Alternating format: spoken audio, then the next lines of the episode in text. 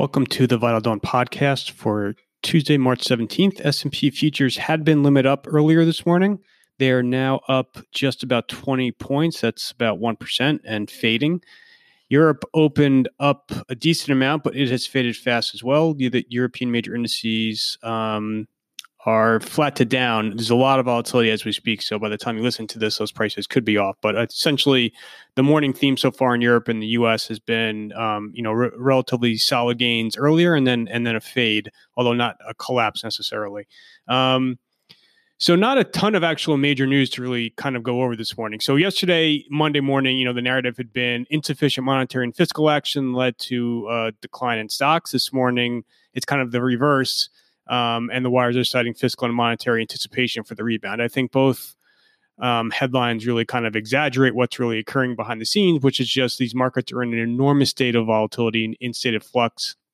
There is very little information as far as um, attempting to kind of model out the next couple of quarters in terms of the peak to trough decline in GDP and earnings, um, just given all of the uncertainty around um, the travel and assembly restrictions, how long they'll be in place, how severe they'll be, when you'll start to see kind of quote unquote the curve flatten and you'll see cases peak out in Europe and the US.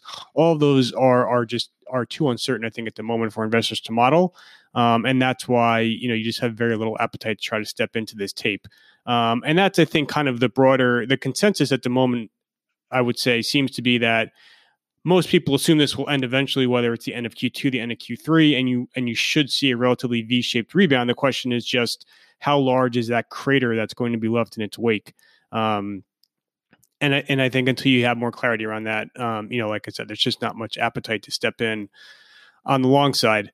Um, you know, just circling back to some of the headlines, you know, I think that you know there are there are going to be more actions you're going to see from central banks, including the Fed um, you will see more fiscal action. So the U.S. has passed one fiscal stimulus bill related to coronavirus. It was relatively small. Um, they should pass a second one as soon as today. So the House had to make some revisions to its original bill. This is this phase two stimulus. They passed it last night. The Senate is going to take that up today. It could pass as soon as today or tomorrow. And then they're already working on this kind of phase three. And you saw a lot of numbers floating around yesterday about the ultimate size of it. Um, threw out a number as big as 800 billion. Senator Schumer is going to propose a separate stimulus bill worth about 750 billion.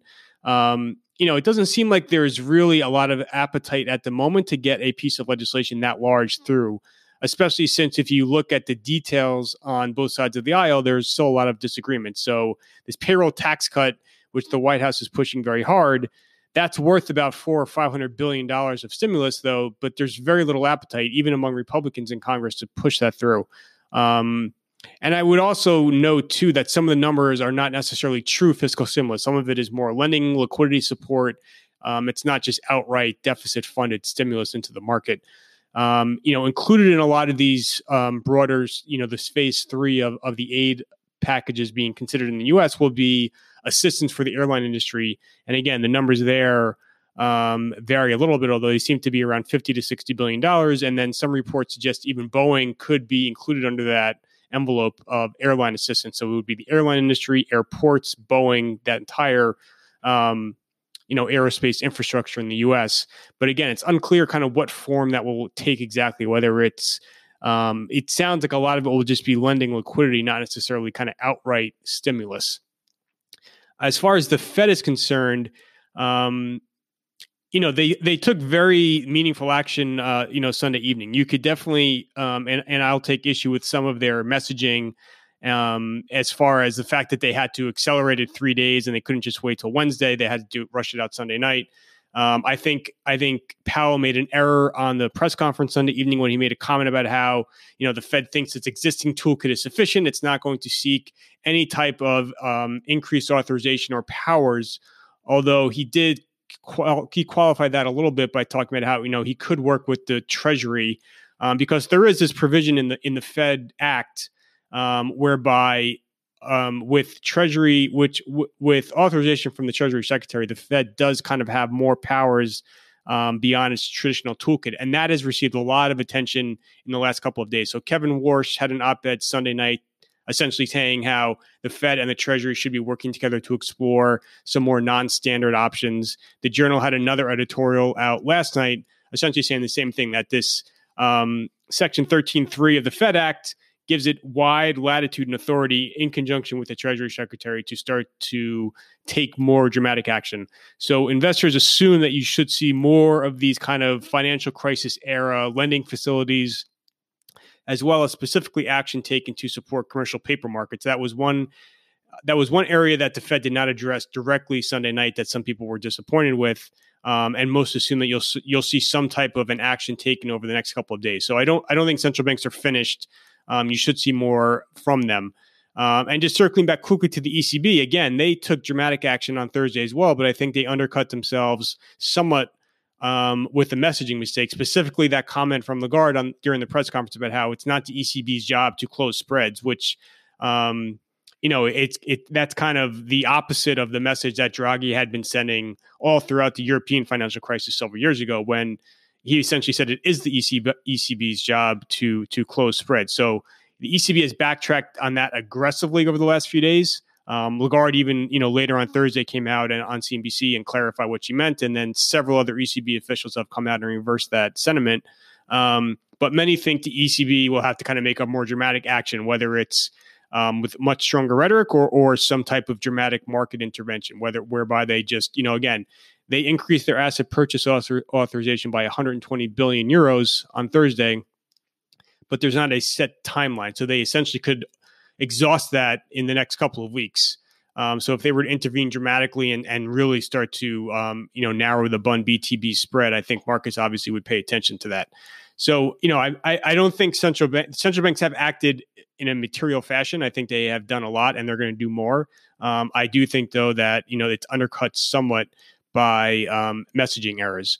So there's a lot of kind of themes and talking points. I lay everything out in the Vital Dawn today it's more so it's more kind of summarizing a lot of themes and trends of the last several days versus identifying you know discrete headlines that were out um, overnight of which there really are not ton so you know we talked about the fed treasury partnership uh, talked about fiscal stimulus and they're more um, you know the, the us is working on additional options but like i said it doesn't seem that the political will is there for a package worth um, you know well into the hundreds of billions of dollars Europe also, um, the Euro Group, which is the the group of European finance ministers, held a meeting yesterday. They put out a statement late in the U.S. session yesterday.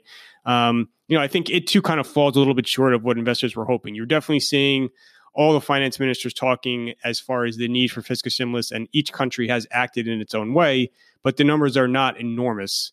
Um, they're not kind of the shock and awe, quote unquote, figures that um, investors may be hoping for. Um, so that's really, as you know, in terms of major new news, I, I would say that's it.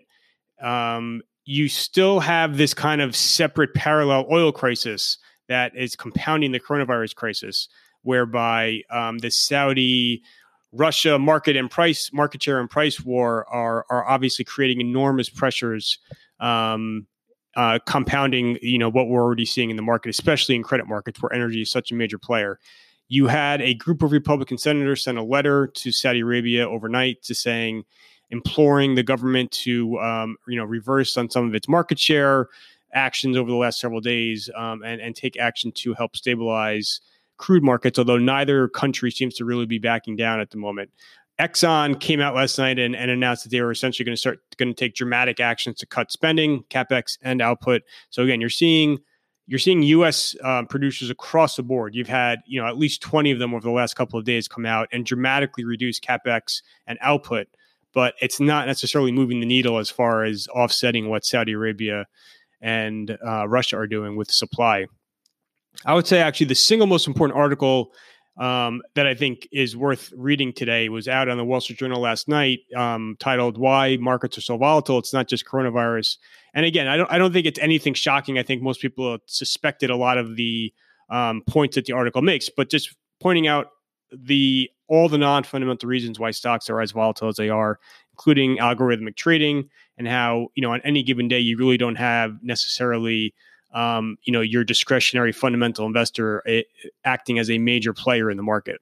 Um, so I think that's kind of that puts into perspective why markets are swinging as wildly as they are.